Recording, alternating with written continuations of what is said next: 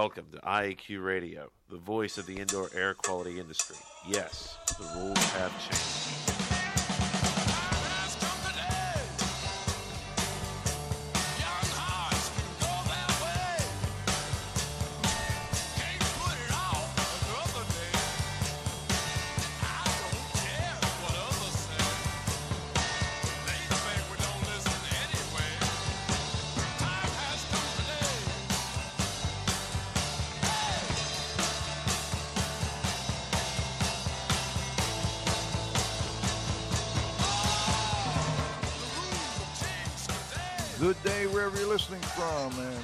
To Indoor Air Quality Radio, IAQ Radio, for Friday, October 4th, 2013.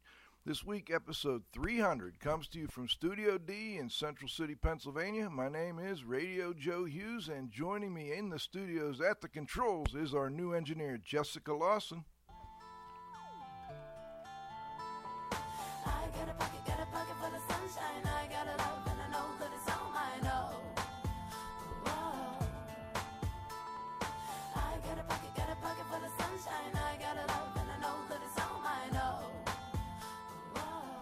Got some new music for you, Jess. Good All morning, right, everyone, or morning. good afternoon, I guess. Yeah, it's there now. And joining us from Studio C, back in McKees Rocks, is the Z Man, Cliff Zlotnick.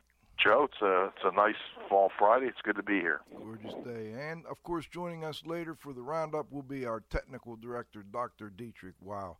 Today's segments include the IAQ radio trivia question. We're going to have an interview with Tim Cordell. We, we called I called this one, Cliff, how claims and invoices are scrutinized, what you need to know to win. I'm not sure if that's the right way to go about it or not, but uh, Tim is the president and CEO of Ariston LLC. We're going to talk a lot about insurance claims and how to handle those. An interview with Tim will af- continue after, of course, our halftime. We've got a guest or two coming in to say hello at halftime. Hopefully, Pete Consigli will be joining us, and then we'll go back to the interview and finish with our roundup. Before we get started, let's thank our marquee sponsors. Jon-Don Products, where restoration and abatement contractors shop. Visit them at www.jondon.com. Clean Facts and Cleaning and Maintenance Management Magazine, your source for cleaning and maintenance news. Visit them at clean, C-L-E-A-N-F-A-X dot com and cmmonline.com. Please be sure to thank our sponsors for their support of IEQ Radio when you inquire about their services and products. And Indoor Environment Connections is back, the online source for indoor environmental news at ieconnections.com. And let's uh, you can also get the show, of course, by streaming from our homepage or downloading from the link on the IAQ radio page that says Go to Show. You can also get us from iTunes. We also have continuing education credits for ACAC, ABIH, and IICRC. Send me an email at joe.hughes at iaqtraining.com. We'll get you out a quiz. Last but not least, please visit that IAQ Training Institute website for the most current dates. For the training you trust at iaqtraining.com. Let's turn it over to the Z Man for today's IAQ Radio trivia question. Thanks, Joe.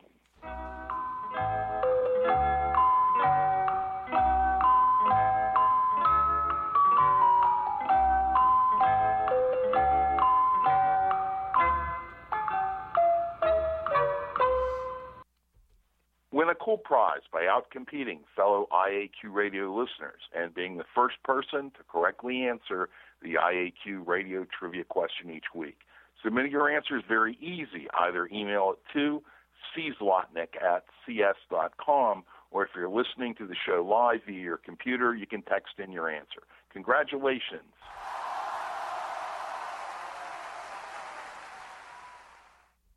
To Steve Teams, Airways Environmental Services in Red Bank, New Jersey, for being the first person to name bioaerosol as the term used by indoor environmental professionals to refer to a suspension of airborne particles that contain living organisms or were released from living organisms. The IEQ Radio Trivia question for Friday, October 4th, 2013, has been sponsored by Triska, the Tri State Restorers and Specialty Cleaners Association, who have been serving the needs of and advocating for their members for over 30 years. Remember, Triska is your link to industry training, certification, standards, and events. Check out their website, www.trsca.org. Now for this week's IEQ Radio Trivia question. Name the specialty practice area of accounting that describes engagements that result from actual or anticipated disputes or litigation. Back to you, Joe. Thank you, Cliff. All right, today we've got Tim Cordell. He's the president and CEO of Ariston. Ariston provides consulting services to insurance carriers and counsel in conjunction with large property loss insurance claims. They provide litigation support and expert witness testimony for counsel in support of construction defect claims. They provide project management and owner's representative over the site during restoration, reconstruction, and renovation. Their services also include forensic accounting, document review, site information, and documentation of insurance claims, cost evaluations, and cost to repair, prepare, schedule, statistical, and probability theory determination, and claim mitigation. Previously, Mr. Cordell worked for Munters Disaster Recovery as the Florida District Manager and as the National Large Loss Project Manager for Belfor Property Restoration. He's got a great background of experience on the front line of disasters and behind the lines now, working with insurance companies. This gives him a great, unique perspective on how the system works and what contractors need to do to ensure they don't become a pawn in the disaster restoration chess match. I think we've got some music for Tim.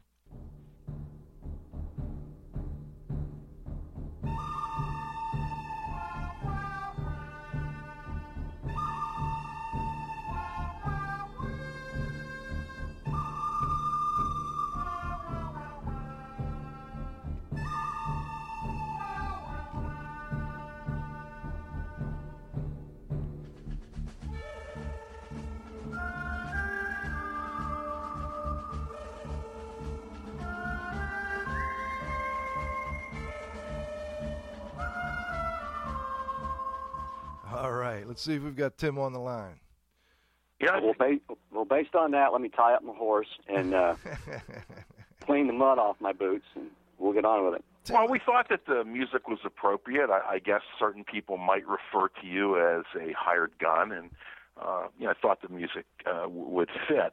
Uh, what I'd like to do, Tim, is if I'd like to give the audience, our listening audience, a perspective of what it's like, uh, you know, sitting on the other opposite side of the table from you. You know, uh, you know, you've got your sights on someone, and I, I want that person to, uh, you know, have the feeling of, uh, you know, of what it feels like, you know, uh, you know, being a target. So, could you comment on that?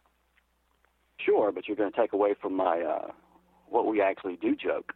Okay. Oh, well, let's start with Explaining, that. What, explaining what we do what do you do? has always been has always been very difficult, and uh, of course, it's also difficult for my wife to have, have to explain to other people what does your husband do for a living. She finally gave up, and she thought that just telling people that I worked for the CIA might be the ticket out. Unfortunately, that only drove them to ask more questions. Well, what does he do for the CIA? Does he kill people? Is he a spy? So she decided ultimately that the best thing to do was just to tell them I worked for the NSA. That way they wouldn't ask me any more questions. Or IRS. Or, or the IRS.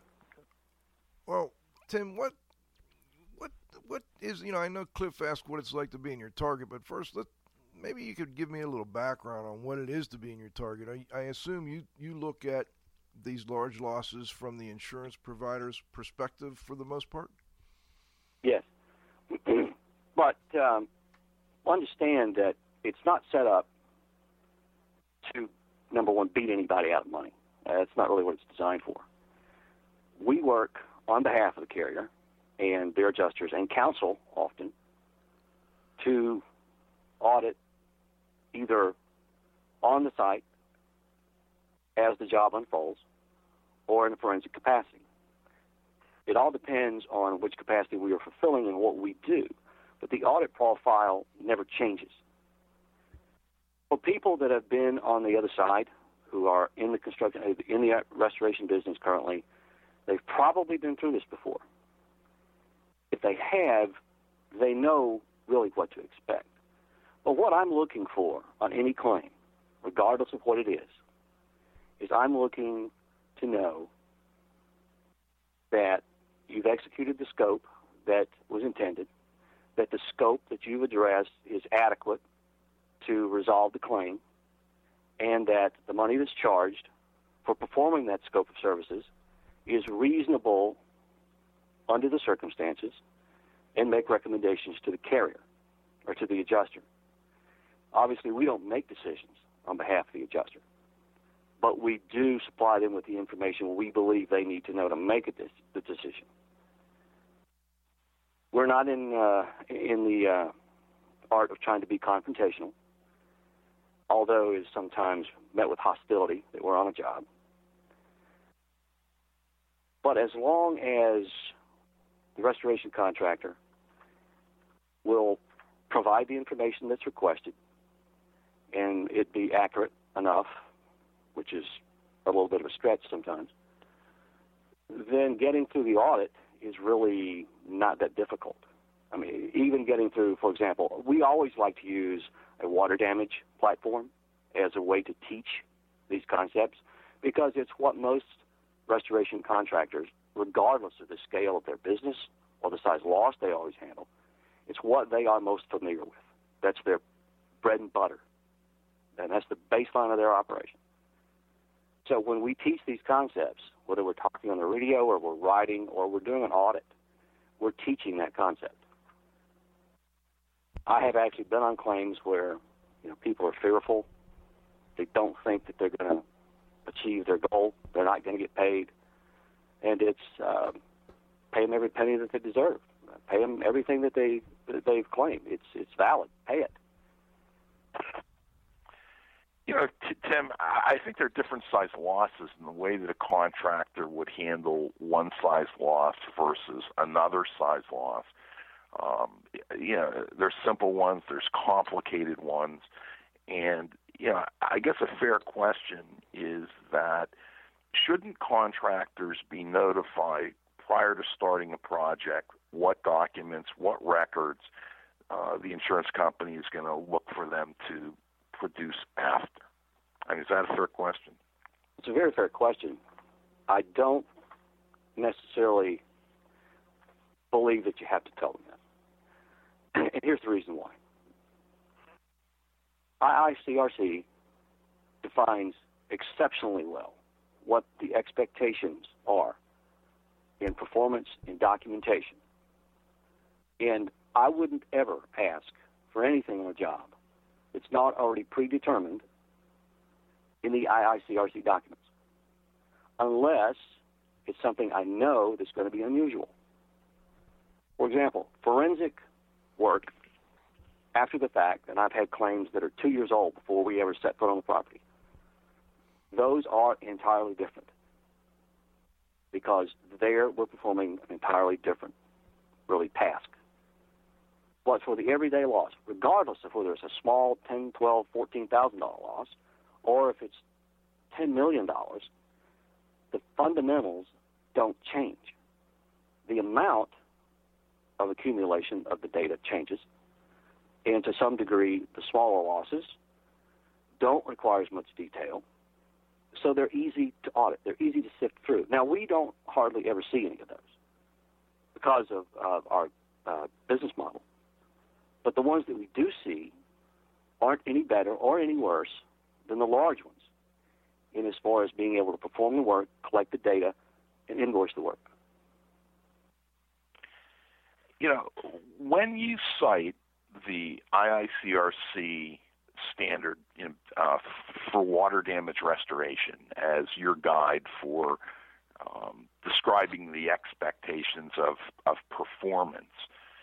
I don't think we can take that we can use the document fairly by using it part and parcel to say that the expectations in regards to performance and documentation are one thing, and then the technical rec- recommendations in terms of equipment sizing and, and so on and so forth are another thing. So I think that you either have to buy into the entire document or uh, would you agree that that's fair?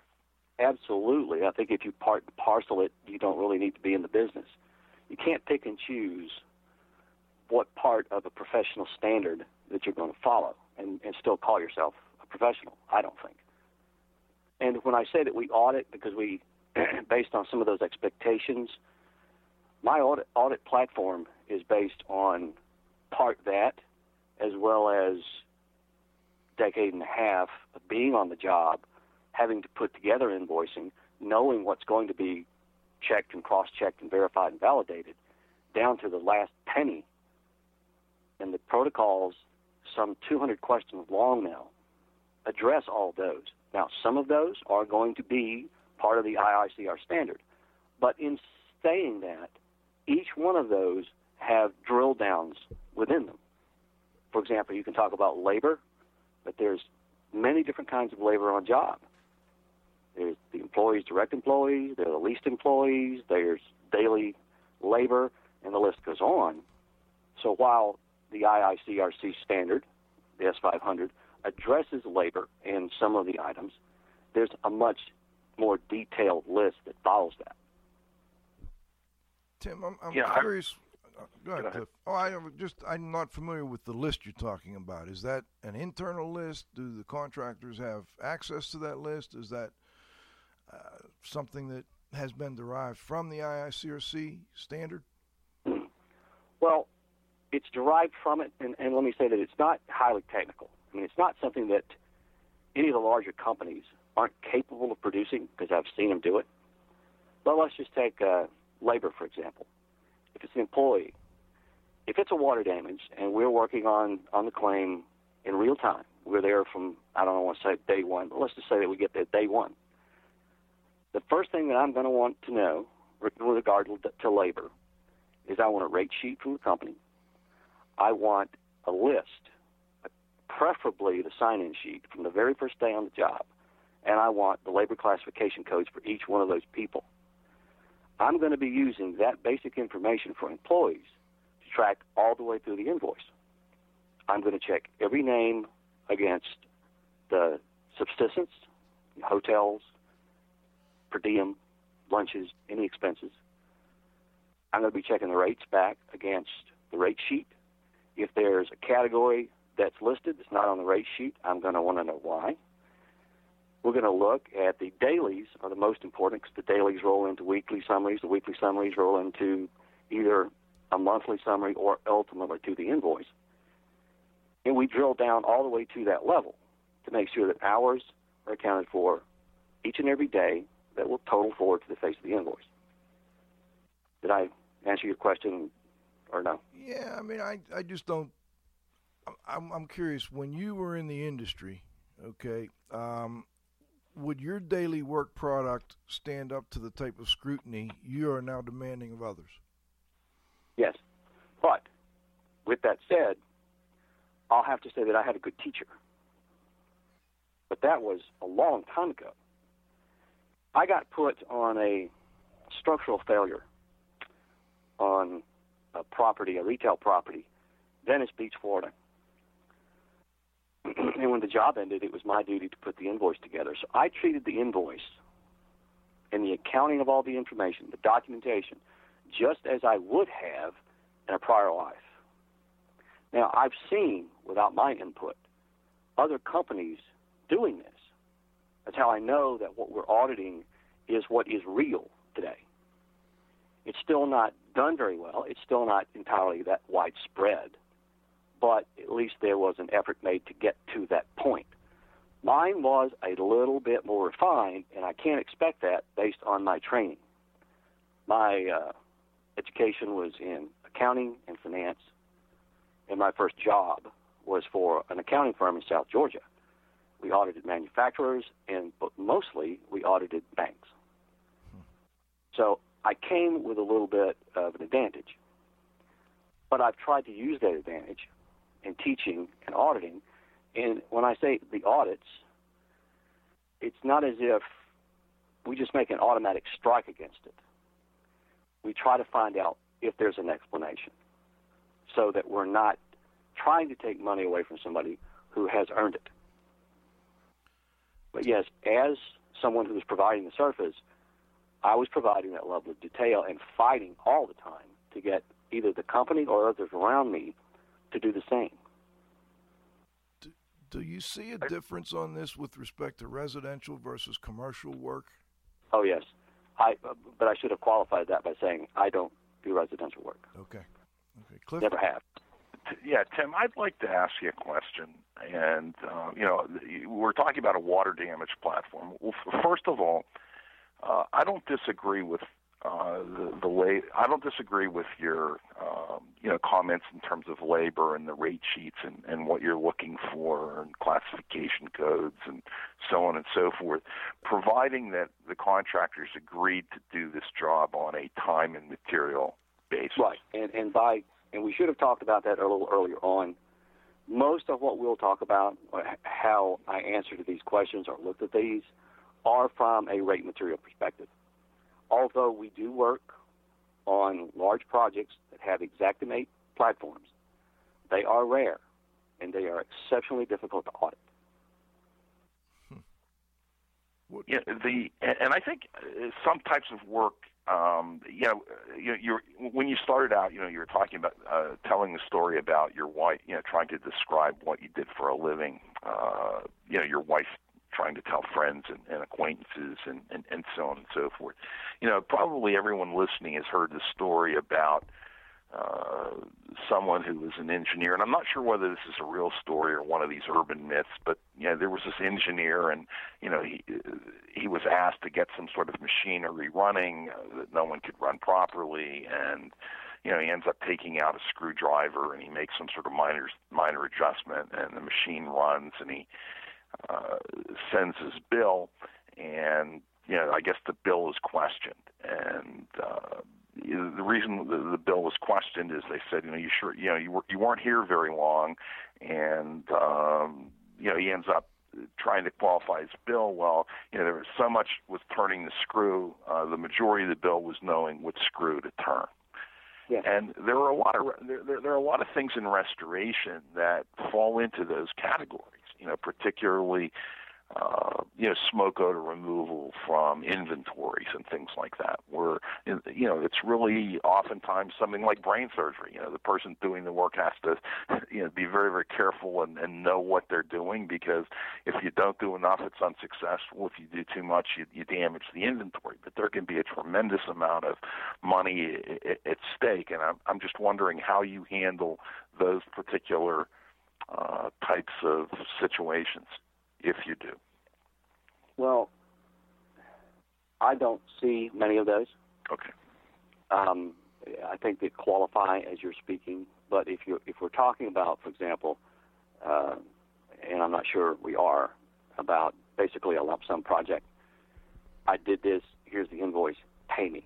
Is that what you're suggesting? No, no, no, no. I, I, I'm saying that um, you know, let's say that you know there's a department store and the, the inventory in this department store might be worth I don't know twenty million dollars or, or or something like that, Sure. and uh, that that inventory is significantly significantly devalued because it smells like smoke. They can't sell it as new. People know they've had a fire. Uh, the value is dramatically less and a restoration contractor who knows what to do and how to do it can go back in there and remove the odor from that inventory so that it can be sold as new. You know, remove the odor from the building so that it smells new, and uh, you know, presents an invoice for services which is not in Xactimate, uh, but it's a it's a price that's that's agreed upon and, and felt is fair by uh, you know the property owner. Oh, certainly, and, and those are exceptional. I won't say exceptional circumstances, but they bring an entirely different level to the game, so to speak. What we're talking about is somewhat of a cost-benefit analysis, but at the same time, we're also talking about an indifference equation. At what point does it become more practical to spend the money to clean the inventory to make it resellable. How much can we spend to do that versus the insurance company just writing a check for the inventory? Right, I understand. And that that is that's a very um, that's a very good question. because those circumstances do arise. Unfortunately, I've not worked that many times in a situation where the insurance carrier had the inventory. It was just the buildings. Okay. Tim, what- I'd like to go back, i- if we could. I'd like to go back to the IICRC uh, standards, and I, want to make a, a statement, and uh, I, I want to know whether or not you agree with it or, or you disagree with it. I would describe the IICRC standard as a best practice standard. And what I mean by that is oftentimes if the work is done and the work is performed as described in that standard, I believe the contractors are overdoing it. And what I mean by overdoing it is I believe they're doing more that is necessary on that particular claim, particularly in the sizing of equipment and numbers of pieces of equipment and, and, and so on and so forth that are in there. And I think the industry is oftentimes held to that document. And I remember when that document was being written, uh, there was a joke among the committee writing the uh, the document that this was the consultant's permanent employment program. You know that that document because all these people were going to make a living being expert witnesses. You know, not you, but people that you know were involved with that document were going to make a living for the rest of their lives being expert witnesses and experts on the document and so on and so forth. But you know, would you agree or disagree that it's a best practice as opposed to a good practice document? I would have to go with the good practices document, but for this reason. you said earlier about picking and choosing from what's in it that you can't piecemeal it together. You can't pick to do what you want to and what you don't want to do. You still have a certain level of achievement or expe- expectations of professionalism. I think one of the worst strikes against this industry, because you've asked about my criticism of the industry, you know, being valid or fair. I think if that document exists, and to whatever degree that argument exists, that there's an expectation that that should be performed and to that standard, or else what's the point of even having a standard? The same exists every time that you start a new construction project, as we just we just finished two and a half year project that was a repair on 34 units, uh, 734 buildings, 744 units of a student housing complex. there was a big deal made early on about the constructing do- construction documents, and of course, the procedures manual, the conditions, special conditions. But I will tell you the same problem exists in construction that exists within the restoration industry. Those documents are out there, but no one follows them. Now, while it might even be an argument to say that, okay, it should be just a good practice, I can tell you I've never been on a water damage job of any size where I saw the contractor go to the effort of looking at the sizing chart based on the water class to know what to do. What I typically see on the, the middle and smaller jobs, even on the larger ones, when all you can do is use small equipment, they throw whatever they've got in the room and they turn it on. Now, if we're willing to live with that as an industry, okay. But I don't think that it does anything to enhance the industry or the contractor. Well, I, I, I guess then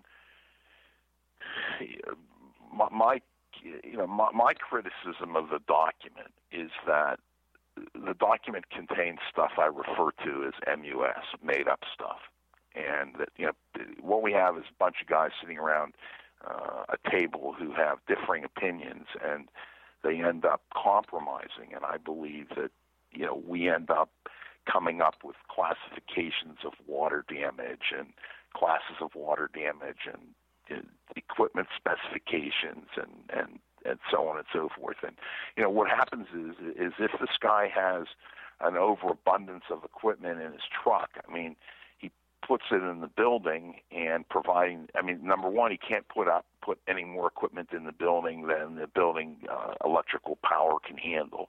Obviously, yeah. Okay. Always a consistent problem in hotels. Right, and uh, you know, in certain situations, you can bring in uh, additional power. So what happens? Number one is if he puts in too much equipment, uh, chances are it's not going to be there as long because hopefully, if the equipment's working, it should dry the you know it should dry the you know materials faster. Uh, at least you know one at least one would think. But uh, my, my big concern is really the technical accuracy of the document. I, I don't believe it's technically accurate, and I well, think it, it may not be, but I would rather have that as even a benchmark for getting close to it, rather than having people try to make a calculation based on information they don't understand. And I'll, I'll, I'll give you a perfect example of that. I did a favor for an attorney friend of mine about a month and a half ago. Um, something happened in his building, had water coming in around the foundation. And I went over and I looked at it, and I said, "Well, I'll tell you where it's coming from, but you're going to have to get on top of this because it's been leaking now all all weekend." So he called someone that I suggested. They showed up, and I will tell you, it's it was a national franchise. Obviously, that's as far as I'm going to go. okay, I understand.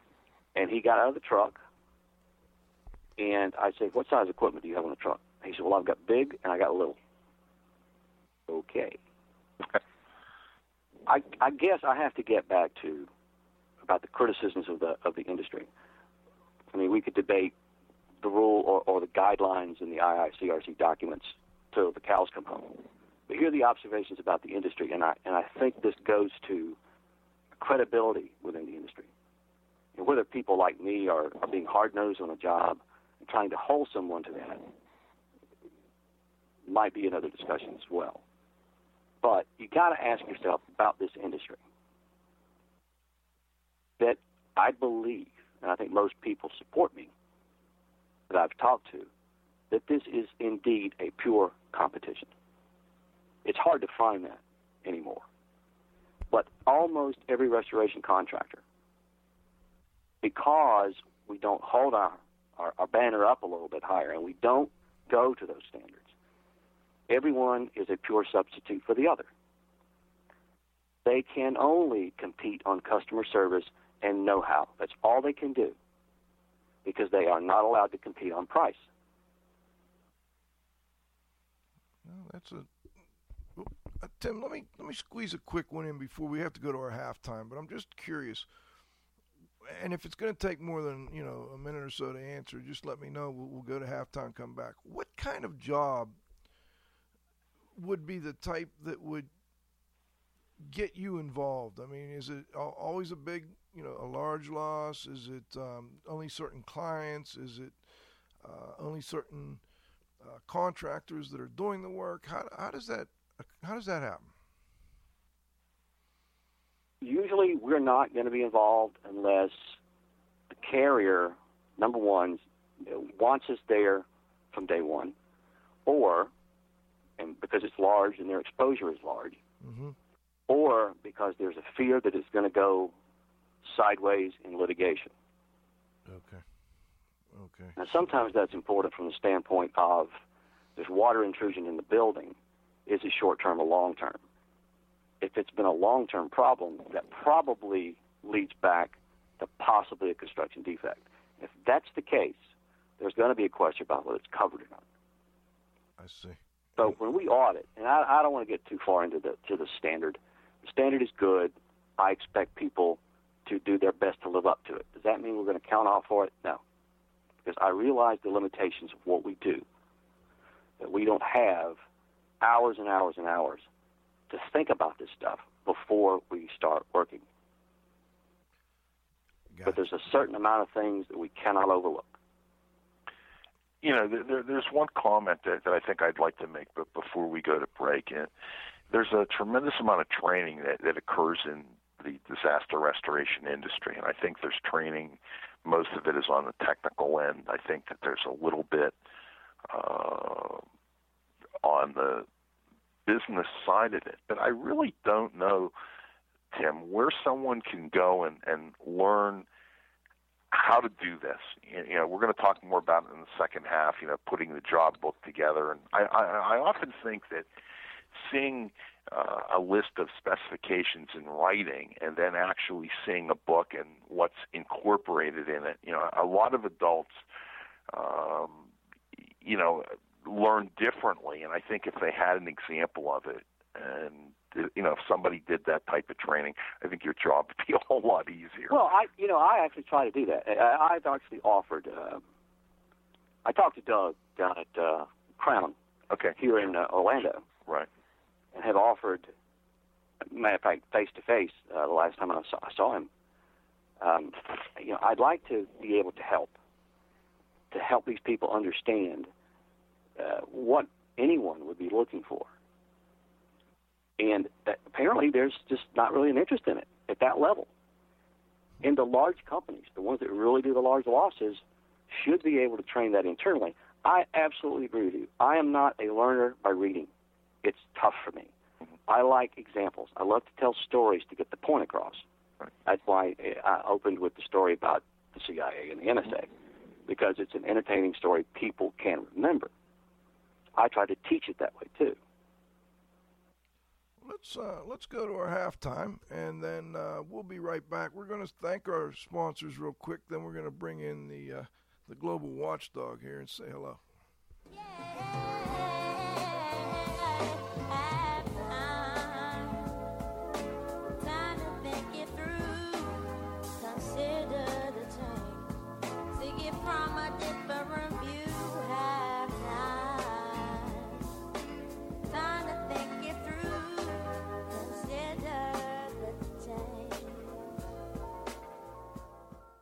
Thanks to our association sponsors the Indoor Air Quality Association, IAQA, a nonprofit multidisciplinary organization dedicated to promoting the exchange of indoor environmental information through education and research.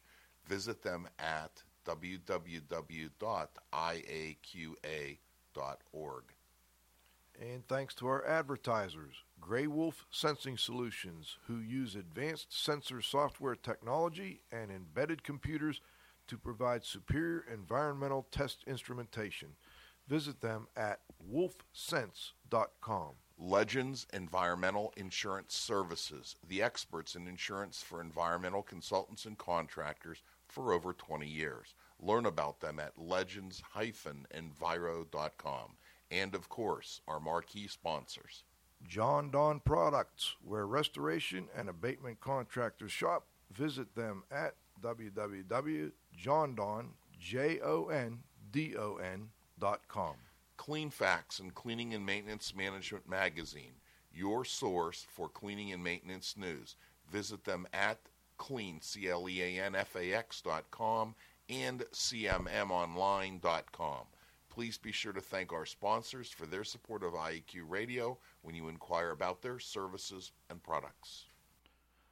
All right, we're back with the second half. Before we start back with Tim Cordle and talk a little bit more about insurance, uh, insurance uh, scrutiny of uh, of projects, we're going to get into some specifics. I want to bring on a friend of the show. He's uh, known as an advisor and facilitator to and activist for the global restoration community. Let's see if we've got the watchdog Pete Consigli on the line. Hey guys, how you doing today? Great, Pete. Good to have you. Hey, listen, I want to, I want to, I wanted to call in today. Well, not only to, to uh, that I want to listen to Tim's uh, Tim's interview, but uh, today is uh, your 300th uh, show, and I wanted to give you guys a big congratulations on that. Thank you, Pete. We really appreciate it. It's been, uh, we just keep plugging away, you know. Yeah, well, I, you, you do a great job, and I think you provide a great resource for the industry in the live interviews and, of course, the podcast. And I know a lot of people who can't always call in at noon, uh, you know, will go download all of that. But anyway, I'm enjoying the interview. Interested in uh, in hearing how the rest of it evolves. You're starting to kind of get into some thorny issues, which I think are important issues.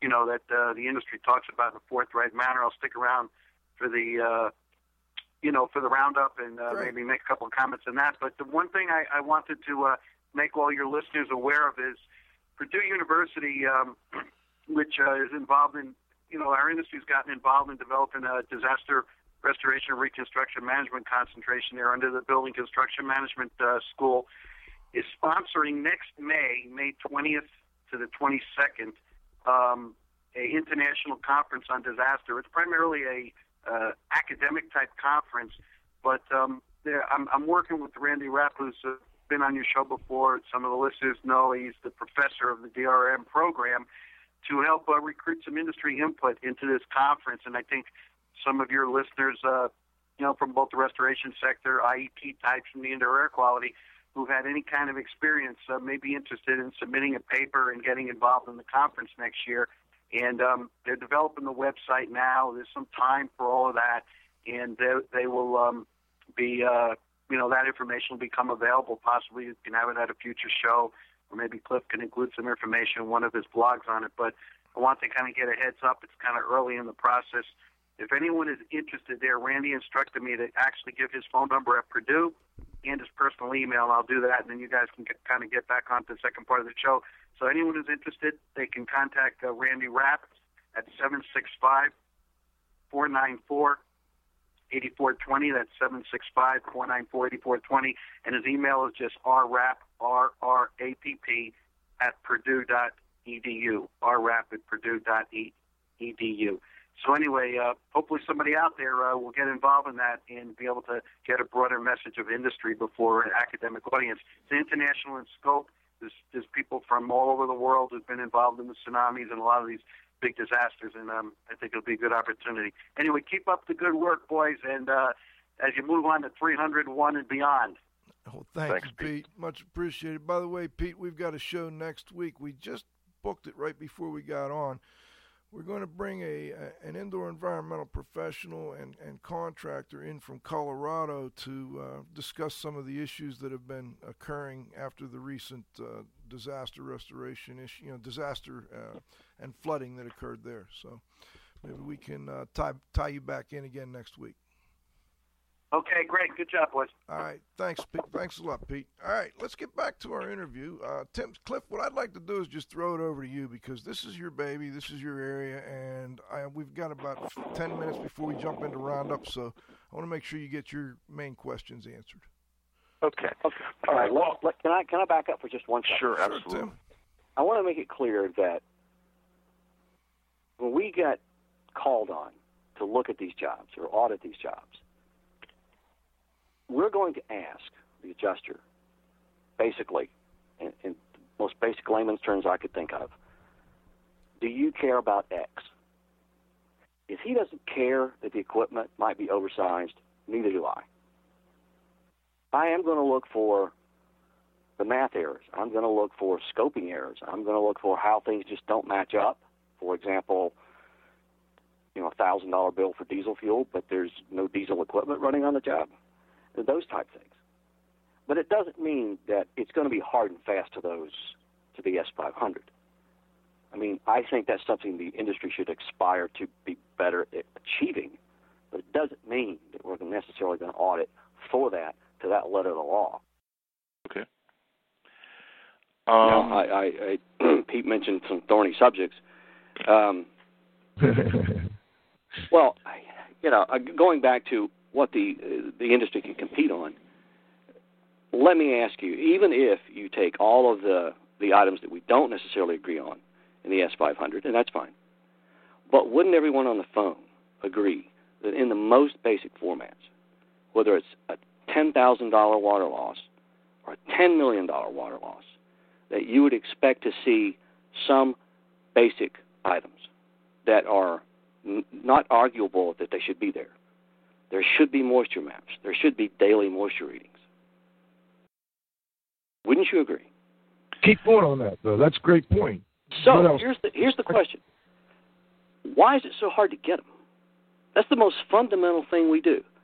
Now we're, we're probably going to wind up talking about value eventually, but to me, and, and Mickey Lee and I worked on this at Munters together, trying to introduce the lean principles, but in different languages, a different language that people could understand. That the only real thing that we do as drying contractors is we blow and air. circulate dry air. That's the only thing that we really do that has any value. Now, in order to determine the outcome, you got to have moisture readings. I got to ask, why is it so hard? If it's fundamental, why is it so difficult to, to get? You know, I don't know. And you know, the the thing is, you worked at Munters, and I think that the Munters book that I think it was Lou Harriman, uh, if, if I'm not mistaken, you know, put together on drying is really valid scientific information. You know, it's not made up. It's the truth. You know, it's, it's not, validated. okay, it's not user, it's not user everyday friendly. No, I understand. I, I understand that. I understand. I, I just when I do see a, a small loss, I'm tied to this student housing complex probably for eternity because of my client, and that's I love that. He's he's a great man. Matter of fact, lives up up in Pennsylvania. But the management company has been through about two or three different contractors for water damage and fires. I mean, the, the, the basics always happen in student housing overflowing toilets, overflowing washers, and kitchen fires if they have a kitchen. Right, right. So we had a little fire, but we had it in a bedroom. New company comes out, I've never heard of them. Turned out after research, and I don't want to offend anybody who's listening, they were rug sucker graduates. Okay. They thought. And they fought tooth and nail, not just with me, but with the adjuster, who I know very well. They wouldn't provide us the moisture readings. They provided us the maps. I said, well, that's just good enough. You'll have. No, it's not good enough. We want them. The problem was, in this particular instance, they did do them, but they worked to a drying standard that was 30 something percent below what the industry recognizes and Hmm. charged two extra days to do it. But on large losses, I've seen it a million times. Where are your moisture readings? Well, we don't have any. You didn't write them down. No, we took them. We just write them down. you know, a couple of shows ago, we had a a company on Tim, and, and we talked about water activity. And uh, you know, one of the things that I kind of had an aha moment during that show because it, it seemed to me that when the water activity was reduced on materials to the point that mold wouldn't grow, uh, at that point, can't we say we're dry?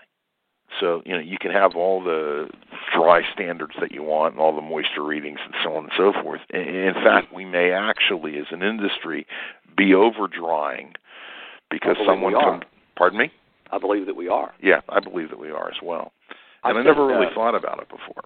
Well, I sent um, I sent our host uh, a, an article that Mickey and I wrote years ago, and this actually came part of the Munters drying principle was included in that as part of their quality management system. Munters didn't recognize the industry standard. There were certain criteria to meet, but we still don't, and I don't believe that you have to get a building or the uh, not necessarily the building, but even the drywall down to the industry acceptable standard. I think you're wasting money and time. If the air conditioning is, is running in the building, and just what you said, I love the way you said it, if that material can return by itself to the point without compromising the air quality, then you're spending too much time there. I think the Munters standard was 125% of the benchmark of the dry part of the building, Mhm. which normally in a building that's pretty well sealed, uh, that's not affected by the water damage, normally a benchmark somewhere in a, in a, a non-affected area would be maybe 14, 15, 16%. In new construction, if you have a water event, it's going to be tough to find a drywall surface that doesn't have an 18, 19, or 20% reading in its natural state at that moment because the building's not dried in yet completely. Right. Agree. So why would you pay? Why would the adjuster want to pay? Why would the client want to pay for you to draw it to 15 when that's not where it started for? If we're going to stay true to more than say the S500, but if we were to say that that represents the pre-loss condition, why would you try to restore it beyond that? I, I think in, in many situations in, in restoration, uh, the contractor must leave things better than he found them for the customer to be satisfied. because Well, I, I think you end up with all this heightened awareness, you know, cracks and scratches and, and things that all, all of a sudden, you know, they tell me it was never like that before. Well, of course, Inclu- that's, right, that's, right, that's that's why a thousand pictures are awfully good. right, right. I, was- I think you're right, and I think making the statement that you're not going to drive to an industry acceptable standard of whatever that might be, and that's still debatable, I, I think, introduces a certain risk profile to the loss that didn't exist before. And I know that some of the smaller contractors probably aren't willing to take that risk because it co- could cost them their business. The larger contractors, the national, global, can certainly go out on that limb, but I think it's more difficult, even for a regional player, to make that statement. I believe that we drive too long. I yeah, we I, stay I, too long. I, I, I agree. I, I agree with you, and I, I, I think that you're right in that you know the contractor, and I think that you said this uh, that really contractors shouldn't begin a project until he knows what the end is. You know, I, I- I think they need to to know when they're when they're finished, and I think you know that that's good to have a you know material standard within the building. You know, we're going to dry to this you know, to, to what's in an unaffected area. And I, I think that that really makes a certain amount of sense. I think that makes a lot of sense rather than drawing to a specific number. What? And I ask countless if if I see somebody doing a water loss, what's your drying standard? I'm sorry. What do you mean? Okay. What's the number you're drying to? Um, hold on a minute. Let me go ask. Though, and, mm-hmm. and I, I have to get back to if the standards were higher within the industry, those people wouldn't be competitors. Right, uh, but I- I think sometimes it's terminology. I mean, you know, you could ask the same question, and I could see that based on the way that you ask the question, I could see someone perhaps being confused or being dumbfounded because the, the, their company may not use that terminology. You know, would you agree that if you ask the question, "How do you know when you're done?" or how do you know when the building's dry? It's pretty much the same thing, and sometimes it might be easier to understand. Well, and that you know, I, when I said I didn't actually ask it that way because, uh, believe me, I know my audience. Right? The article that Mickey and I co-wrote together uh, actually starts off that way. Said, "We're pulling off today. The building's dry." Okay, what does that mean? Tell me what that means. Right. So, regardless, going back, just to shorten it, going back, no matter what the size of the water loss, the first thing I'm going to ask for is what your moisture readings are and what number you're drying to. And if you can't give me that, I got to say, should you really expect that you're not going to have a difficult time getting paid? Absolutely. Let me ask you, you, you mentioned also uh, timesheets and ensuring that the numbers there are accurate. You, you talk about, uh, trying- you know, moisture mapping. What's another key thing you look for? Um, well, I'm big on equipment for many reasons, Why is and I know that I know that somebody's going to beat me up for asking for serial numbers. Yeah, why, why, why are serial numbers important? Well, I think they're I think they're more important to the contractor than they are to me. And it's probably at this point in the industry, even though I consider this industry mature, I'm, I'm not sure that it has innovated as much as it should. That you should know where your equipment is. And no, I, no, I, I, okay, I, agree, I, I agree with that. I think most restoration companies probably number the dryers. You know, they, you know they they put one you- number you- on it. Yeah, but you, you certainly don't want to re- refer to the serial number on the machine because that's just way too many digits. But I will say this: that Munters is the only company that I ever saw that tried to make a move into barcoding equipment and logging equipment based on a handheld device. Mhm. That still didn't tell you where it was, but at least you could tell that it was on the job. You could ask them, "Give me a list of every piece of equipment by your barcode serial number that's on this job. Now, that makes it easy for me and for them to track each piece of equipment and count it correctly, because you can only have one serial number per machine, to the invoice. Now, on small jobs, makes no difference whatsoever. You can count pretty well. But I've been on jobs where there's seven or eight hundred pieces of equipment. No, I, I agree with you, and I, I just started laughing that I don't know that the barcoding is that important, but like GPS is important because uh, I think most restoration contractors have uh, you know, had a call from a client, uh, you know, a couple of weeks after they've pulled off the project. You know, you know, of, do, you, do you want your fan back or do you want your air mover well, yeah, back because I, they I left guy, it there? When I when I was working at Belfor, I had a guy call me. We had finished uh, a very very big job here in Orlando. One of the guys was living in Middle Georgia, and he called me one day, just out of the blue. He he said, "Listen, I'm I'm looking at uh, about six air movers and I, I just I'm, I'm in a pawn shop, and I wanted to know if you think we should buy them. I went, why are you? What are you talking about? He said, well, they're our fans. He said they're only twenty dollars a piece. Should I go ahead and, and buy them? okay. And if, you know that we make a joke about it, but that's very, it's very, very true. That, that stuff walks off a lot, which costs obviously a lot of money to the contractor. Sure, sure absolutely. But also from this standpoint, if you if you have a serial number on the machine, whether it's a barcode or just a number that you painted on it, if, for example, and I've seen this happen, you've got a room that has a couple of air movers in it and uh, you know uh, a low gra- a low grain LGR, and all, but you realize that that room was as wet as the next room over, and it's not drying as as well. Is there a machine performance problem? And if so, I don't really want to see that show up on the invoice. But even more importantly, uh, it's important on, a, on an air scrubber, especially on a, obviously a mold job. I've taught people on every job I've done to record the serial number of that unit on the control card that we're using, either on the, the area that's uh, enclosed or on the door that we're using to access. For this reason, that typically in a protocol, you're going to see that if you fail the air sample test, that they're going to ask you to reclean and go through the entire process again before they resample. If I fail a second time, I have to ask if it's the machine. Therefore, I want that serial number rotated out of the fleet off the job until it's fixed. And that's something that the contractor probably needs to know too. He needs to know why he's failed. He's costing him money. Absolutely. Cliff, do you think we should go? We better go to the roundup. Yeah, we can do that. Let's do that. Think you can stick around an extra Yeah, five, just- ten minutes? Oh, absolutely. Yeah, just just hang on. Go ahead. Move 'em on, hit 'em up, hit 'em up, move 'em on, move 'em on, hit 'em up, raw.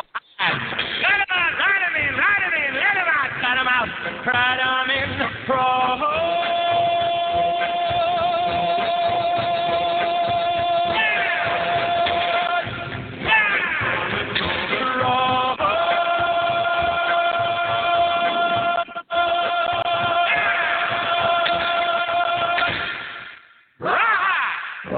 Jess, can you get the watchdog back on here? Let's get Pete Consigli up first. Pete, uh, Cliff, what do you think? Hello, Pete. Global Watchdog, do we have you? Yeah, I'm here, Joe. Hey, I just wanted to give you an opportunity to either ask a question or, or make a point. Well, I actually have one one short question, but let me make my point first. You know, it, it seems that the industry now, as part of the maturing process, has a proliferation of consultant types who have now entered the industry, working with the insurance industry or working, you know, with other other sectors of the industry that are somehow involved in oversight and review of contractors' bills. And when I said earlier it's a thorny issue, it is a thorny issue, but you know, um, the fact remains that there are disagreements in the standards and the best practices, the viewpoints, there's job site dynamics, like Cliff pointed out, which may may change some kind of a deviation. Some people do gouge, and you know that's necessary. And other times you probably get people who uh, doing the right thing, and maybe they unnecessarily kind of get painted with a broad uh, broad brush, and that isn't a good thing either. But um, the one interesting thing that Cliff and Tim were talking about, and I'm a little confused on it, is differentiating between good practices and best practices.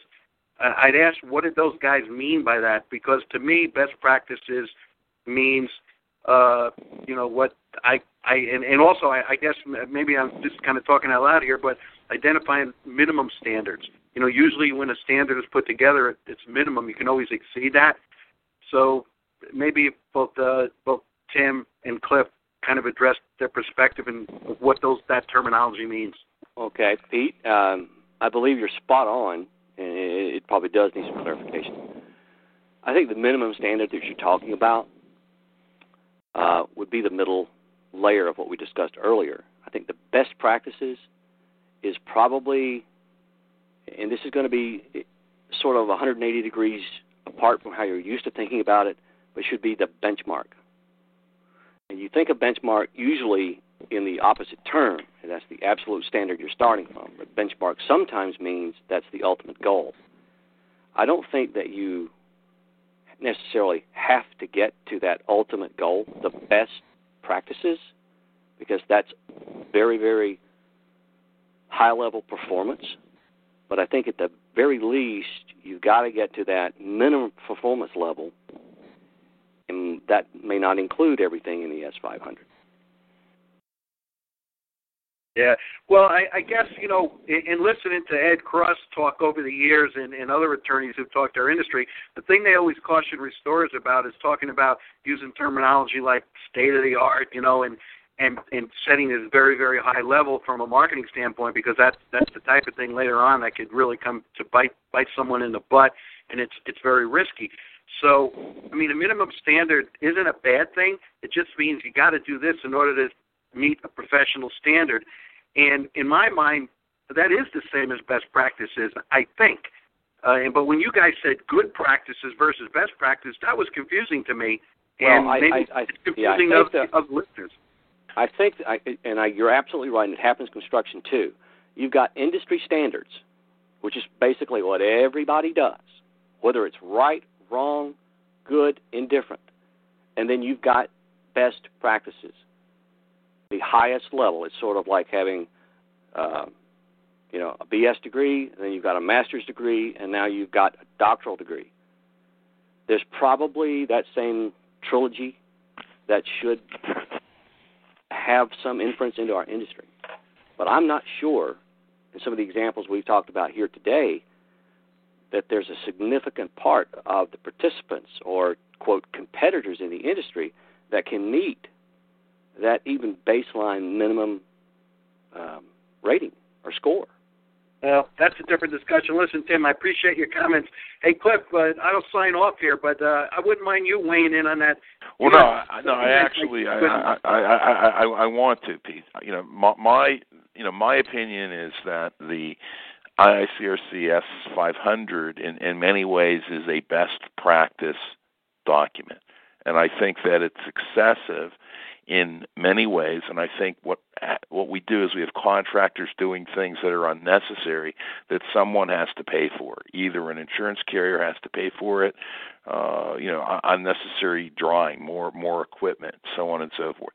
I think what a good practice document is is what people in the business feel is reasonable and I think that they're doing good work, and I don't think that they want to do shoddy work. I think that it's the work standard that that people are are, are normally doing. I think, and I think that what we really need in the industry is not a best practice document. I think we need a good practice document that describes what the reasonable level of care is and certainly if someone has health issues or, or there are other dynamics that require a greater level of care fine you know i think that the contractor can rise uh, to that to that equation. But I think in many situations, we the, the industry would be much better served if we had a minimum standard of care uh, and a good standard of care. So I, I, I think Uh, can I make- can I make good, one- good, one- good, good is one- enough.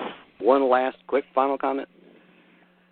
I think as long as the document exists and that there are companies who have a IICRC certification number and they attest and acclaim themselves to that standard and with that certification, that it puts them in a legal situation where if they do not perform to that best practices that you just called it, then they're opening themselves up to a liability suit.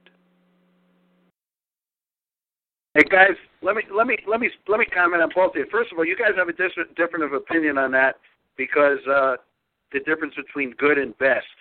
But it seems when the IICRC first started to work in in the in uh, in the in the early years of the first editions of the S500, it was designed to be a minimum standard of care, and I and I think that's something that happens in industry. What Cliff is basically suggesting now is it's went to a higher level, which potentially might be a disservice to the industry. I don't want to put words in your mouth, but maybe we need to that process needs to be rethunk, if that's a word, to establish minimum requirements and then you know let industry decide if they want to go over and above so that you don't have this liability issue that the certification, you know, guys who are certified under IICRC have at the point that Tim just made.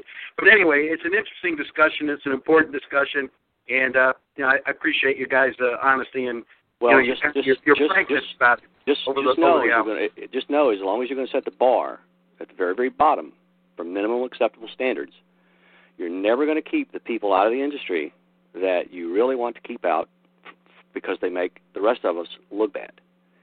That's an entirely different discussion. I won't comment on that. Okay.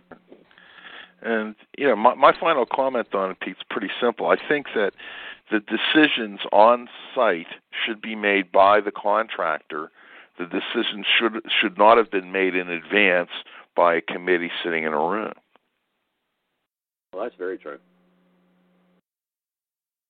So, uh, no, I, I, I don't, I don't honestly believe that Tim and I really, you know, disagree about it because I, I think, I think we probably have more points of agreement than we would have points of, uh, of disagreement on it. Yes, but, we do. Well, I, I think that's so, Cliff, but it's okay to have different viewpoints. I mean, that's what makes the world go round, too. No, I understand. Agree. Do you want to bring in Dieter?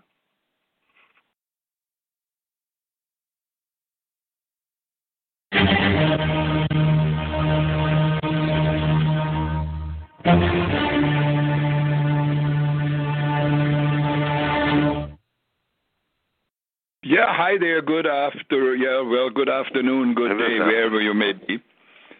Uh, it's it's kind of interesting what I, uh, I I I listen to, and I'm somewhat involved with it. Uh, Cliff a little bit more than I am, but I think the discussions on good practice and best practice.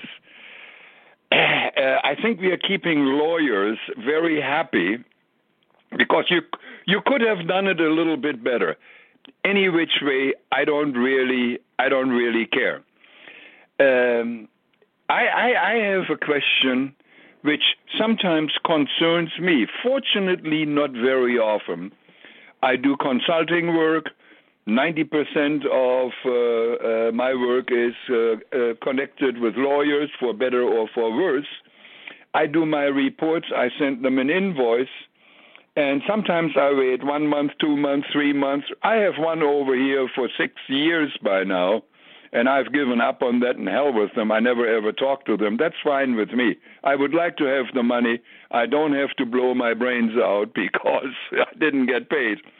But anyway, one of the answers I got, and I said, hey, I call. And I said, guys, my report was there on time. You didn't pay me on time. Oh, now I'm talking to the lawyer. That's the only person I know. That's the only teller. Oh, I gave your invoice to my secretary, and she forwarded it to an insurance company. Well, needless to say, now it's out of my hands. What? Now I have a friend, and I said, Dieter, one way to maybe do that, and uh, maybe Tim agrees or disagrees. I said, if you want a thousand dollars, add immediately fifteen percent to it, and then you write on the bottom of your invoice, if paid within whatever thirty days, fifteen uh, percent off. I don't know whether that will happen. Somebody told me that insurance companies like that. I don't know. But I have another question to the general audience, and Joe knows that question. Last week's, or last time, not last week, uh, uh, the, uh, the answer to uh, what are aerosols which are produced by something that was living or is living? And miraculously, I knew the answer. It's a bioaerosol. Right. An excellent, uh, excellent question. Now, I have worked through the years with a ton of coal dust. I mean, I looked at it under the microscope. I measured it in coal mines. I crawled around in all of them. And I can go one step further. If I aerosolize crude oil, do I have a bioaerosol in coal dust? And in the aerosol that I generate from uh, uh, crude oil? Hey, that was once living a couple of million years ago, or whatever it was. I don't care, a couple of hundred thousand years ago. But anyway, so those are my comments right now.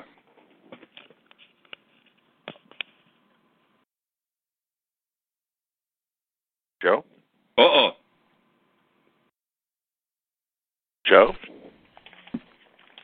Was I? Oh, I'm, I'm sorry, my mic was off. Okay. What, was Uh, I cut off? That's all right. I don't care. I, I wanted to ask Tim, did you have a, a, a response for Dieter's question on adding, you know, 15% and then having the uh, ability to subtract it off and getting paid faster? Um, no. Okay. Uh, I, I I wouldn't do that, but you would also have to understand what my very first white collar job was.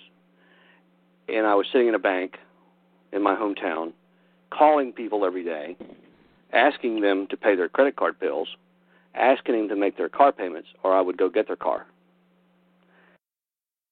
I dog people for money, especially if I know it's going to an attorney and I document absolutely everything with email, and I keep an email trail.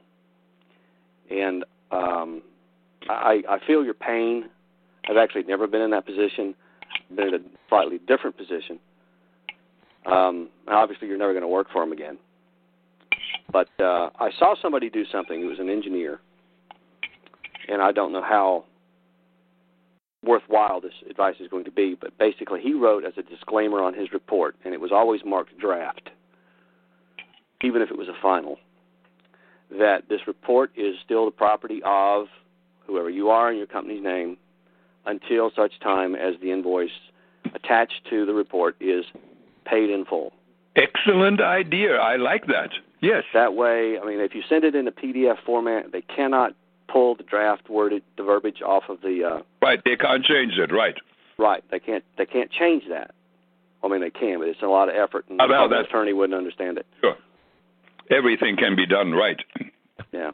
And that was that's what he did. Um and I I thought, hey, you know, that's a pretty good idea, really. I might try that. I kind of like that. Yes. I mean, I I don't really have a huge problem, but I have a couple of problems which really irked me, and I said, my God, you know. I was there on time. I did my job exactly what they expected from me. Uh, yeah, the the standard of care was exactly what they wanted. I did it on time. I sent the report. Everything was okay. The only problem was I didn't get paid Yep. in due time. Well, you, sometimes you just got to hound them, and that's that's the only recommendation and suggestion I've got for you today. I might come up with one later. Okay. Guys, my my engineer's got a doctor's appointment. I got to wrap this up here. hey, uh, before you go, Tim, we always like to give the guest. A, and Cliff, did you have a final question, or you want to? No, no, I'm done.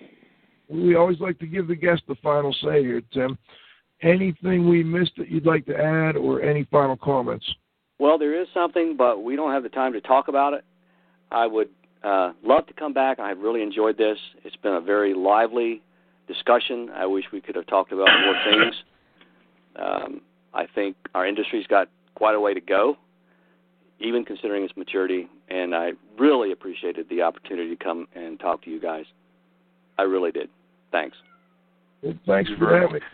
Tim, uh, b- before you go, can you give us your website and your phone number in the event that uh, listeners would like to get in touch with you? Oh, so they can send hate mail. Yeah, sure. Uh, the website is just www.aristonllc.com, and there are um, uh, obviously email avenues on the website to get to me. Uh, can you spell Ariston, please? A R I S T O N L L C. It's an unusual word. Why don't you tell the guests, uh, listeners, what it means? Oh, it's going to sound conceited if I say that. It's actually a derivative of a Greek word. When I was a teenager, uh, that was the time period when Aristotle Onassis was very much in the media Mm-hmm. all the time.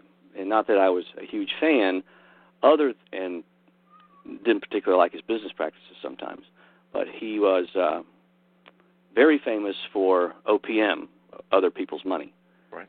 I was fascinated by the fact that he reached a point in his life, in a time period in history when you could still do this, to go to Mobil Oil and say, I want to move oil for you across the ocean. I'd like you to sign a contract. Nobody asked him if he had any ships or not. They went, Oh, we'd love to. Here, we'll pay you this amount of money. So he goes over to the shipyard or to the bank and he says, I've got a contract to move oil. I need to go build a ship. The first two sister ships with only a 15,000 ton capacity came out of the yard, and each one of them was named Ariston. Ariston something sister and Ariston something else. And it loosely translates in Greek to the best. The best. All right. Well, Tim, thanks for joining us and being the best, uh, the best that we've had on this particular issue. That's for sure. This has been great. We really appreciate it and hope you can come back and join us again. Oh, I'd love to, guys. Thanks a lot. All right. Well, let's uh, let's wrap it up. This is Radio Joe Hughes saying thanks to my co-host, the Z-Man, Cliff Zlotnik, Always a pleasure, Joe. and our engineer at the controls, Jessica Lawson. I want to thank the global watchdog, Pete Consigli, for joining us today, and of course our technical director, Dr. Dietrich Weyel. Most importantly, thanks to our growing group of loyal listeners, next Friday at noon, we're going to talk with uh, Chris Watson. We're going to talk a little bit about the Colorado disasters that are occurring out there with all the water damage and the cleanup and see how that's coming along and see what rules were bent along the way and uh, how things are coming in the Colorado area. So we look forward to a great discussion next week. It'll include some indoor air quality issues, some asbestos, lead, disaster restoration, flooding. We'll run the gamut. So please come back and join us next Friday at noon for the next broadcast of IAQ Radio.